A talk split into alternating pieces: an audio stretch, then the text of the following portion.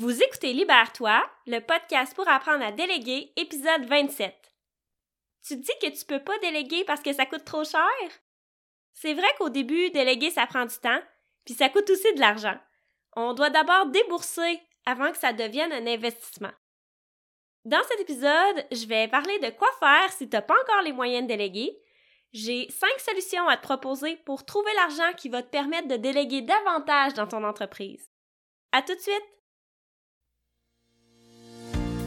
Imagine-toi avoir une heure de plus par jour. T'en ferais quoi? Je suis Josiane Morinville et j'anime le podcast Libère-toi pour les entrepreneurs qui veulent plus de temps, plus d'argent. T'as tendance à tout faire par toi-même? Et si déléguer était la clé pour mieux travailler?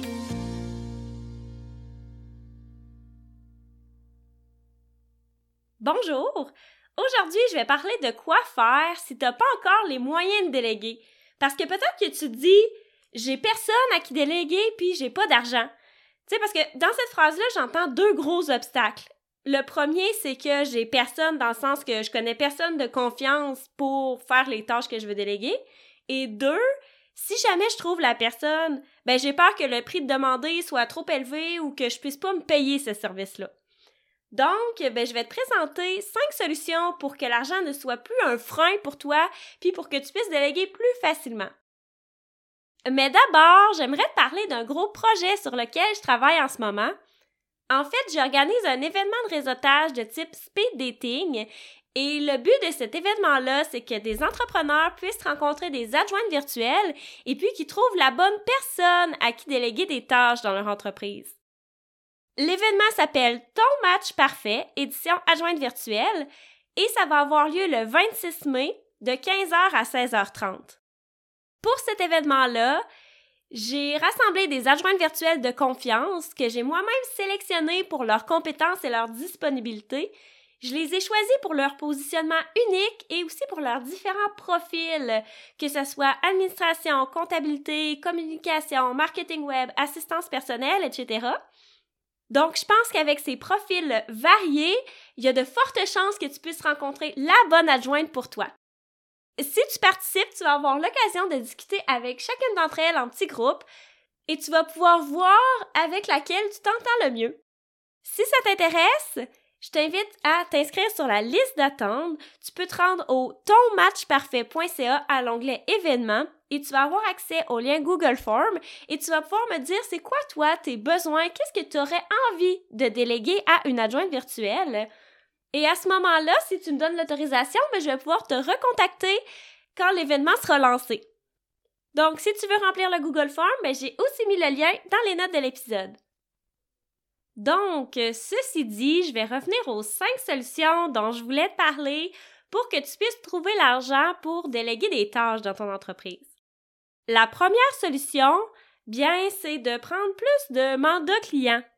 Parce qu'en fait, si tu remplaces le temps pendant lequel tu délègues des tâches par des mandats clients, ben c'est comme si la personne à qui tu déléguais des tâches se payait toute seule. Parce que par exemple, si toi tu factures à un taux horaire de 70-80 dollars de l'heure et que l'autre personne, exemple, t'a engagé une adjointe virtuelle pour faire une tâche X et qu'elle te facture à 50 dollars de l'heure, ben il te reste une marge de manœuvre pour pouvoir la payer et te faire du profit.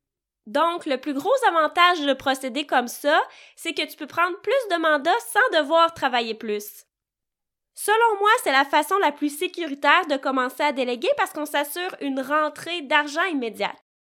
Donc, si en ce moment tu t'empêches de prendre des mandats intéressants parce que tu as peur de manquer de temps, ben je pense que cette solution-là, c'est la meilleure à envisager pour toi. La deuxième solution, c'est d'augmenter ton tarif. Parce qu'en fait, on le sait en tant que travailleur autonome, ben c'est sûr qu'on ne peut pas travailler nécessairement 40 heures facturables par semaine. Donc, dans notre tarif, il faut considérer, oui, le temps qu'on passe à travailler sur des mandats clients, mais il faut aussi considérer tout le temps aussi qu'on passe à travailler sur des tâches administratives. Et puis aussi, ben, il faut qu'on calcule euh, un certain pourcentage pour qu'on puisse se payer des vacances, pour qu'on puisse euh, payer notre régime de retraite et tout ça. Donc, je pense que ça peut être intéressant d'ajouter à tout ça une petite marge pour pouvoir déléguer. Parce qu'en fait, si on veut pouvoir croître, si on veut pouvoir faire grandir notre entreprise à long terme, ben on n'a pas le choix aussi de garder une portion de l'argent qu'on gagne pour la réinvestir dans notre entreprise, justement. Donc, puis quand on dit croître, ben ça nous prend aussi des, gens pour nous soutenir là-dedans. Donc, on va pouvoir euh, vouloir engager soit un employé ou un sous-traitant. Donc, il faut calculer tout ça. Ça fait partie un peu de, de nos dépenses. Donc, en augmentant ton tarif, ça te permet d'aller chercher ce petit supplément-là qui va faire la différence à long terme, puis qui va aussi te permettre de bien t'entourer. La troisième solution, c'est d'épargner. Parce que je pense que quand on veut déléguer des tâches dans notre entreprise, ça peut être intéressant de se faire un petit plan d'action. Dans le fond, d'abord de s'informer, OK, moi, ce service-là, euh, combien ça coûte, combien j'ai besoin d'argent pour me le payer, de valider les prix, de comparer les différentes offres pour avoir vraiment des informations tangibles. Et là, à partir du moment où on sait comment ça coûte pour pouvoir déléguer les choses qu'on veut déléguer, ben là, on peut se faire un plan justement pour se mettre de l'argent de côté en vue de se payer ce service-là. Puis ça pourrait être tout simplement de se faire des virements euh, automatiques à chaque semaine, un peu comme on voit pour ceux qui veulent épargner dans un CELI, par exemple. Donc, en sachant qu'est-ce qu'on veut, combien ça coûte et même en identifiant avec qui on veut travailler, ben ça nous permet de garder la motivation de mettre cet argent-là de côté pour qu'un jour on puisse se payer le service qu'on convoite. La quatrième solution, c'est de diminuer les dépenses puis de réinvestir cet argent-là justement en se payant un service X. Donc, moi, ce que je suggère, c'est vraiment d'aller dans son logiciel de comptabilité et de revoir les dépenses une à une. Et pour chacune d'entre elles, ben, de se demander, est-ce que j'en ai vraiment besoin? Comme par exemple, moi, je me suis rendu compte que dans mon entreprise, le téléphone, c'était pas le moyen de communication que j'utilisais. J'ai toujours des rencontres Zoom avec mes clients la plupart du temps. Donc, j'ai vraiment euh, fait le tour de tous les forfaits téléphones euh, qui existent et puis j'ai trouvé l'option qui pour moi était la moins chère selon les besoins que j'avais. Donc, avec l'argent que j'économise, ben, je peux m'en servir pour euh, demander, exemple, à ma graphiste de travailler sur un, visuel X et tout ça. Donc, ça permet de se dégager de l'argent puis de pouvoir aller après chercher les bonnes personnes à qui on veut déléguer des tâches dans notre entreprise. La cinquième solution, ben, c'est de faire des échanges de services gagnant-gagnant. Parce qu'en fait, si on rencontre une personne avec qui on a un bon fit et qu'elle répond vraiment à nos besoins, aux critères qu'on cherche et tout ça, et puis qu'en discutant avec elle, ben, on se rend compte qu'elle, elle pourrait avoir besoin de notre expertise parce que ce qui est le fun de travailler avec différents collaborateurs, c'est que chacun a ses forces et chacun peut s'en servir pour mettre l'autre en valeur. Je dis pas, par exemple, de ne chercher qu'à faire des échanges de services parce qu'à long terme, pour les affaires, c'est pas nécessairement l'idéal, mais parfois l'occasion peut se présenter, on a un fit particulier avec une personne et chacun, on peut apporter à l'autre puis répondre à ses besoins. Donc, quand ce genre d'occasion-là se présente, ben, il faut les saisir parce que ça nous permet de faire un, premier pas vers l'autre et après rien qui dit que euh, pourra pas aussi s'échanger des mandats euh, payants aussi là, à long terme. Donc, pour terminer, les cinq solutions dont j'ai parlé aujourd'hui, c'est 1. Prendre plus de mandats clients. 2. Augmenter ton tarif. 3. Épargner, mettre de l'argent de côté. 4. Diminuer tes dépenses. Et 5. Faire des échanges de services.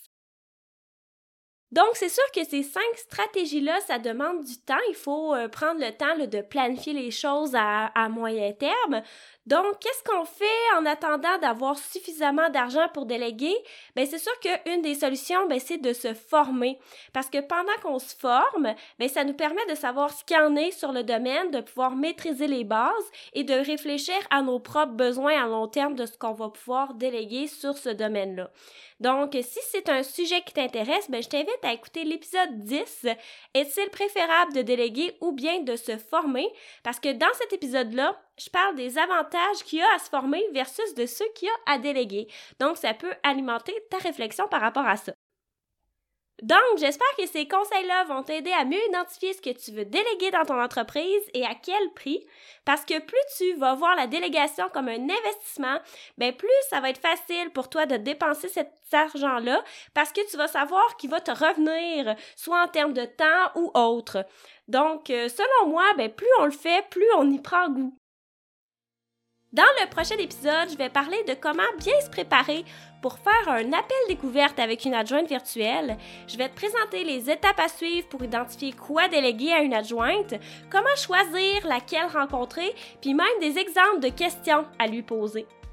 D'ici là, je t'invite à t'abonner au podcast pour être sûr de ne pas manquer les prochains épisodes. Entre-temps, si tu as aimé l'épisode d'aujourd'hui, ben, je t'invite à le partager à un ami. S'il connaît pas encore le podcast Libère-toi, ben, dis-lui en quoi ça t'inspire à déléguer davantage dans ton entreprise. Je te rappelle que le podcast Libère-toi est disponible sur Apple Podcast, Spotify et Google Podcast ou tu peux l'écouter directement sur mon site web au libère sous l'onglet podcast. Puis ben, je te remercie à l'avance. Sur ce, on se reparle à l'épisode 28. À bientôt!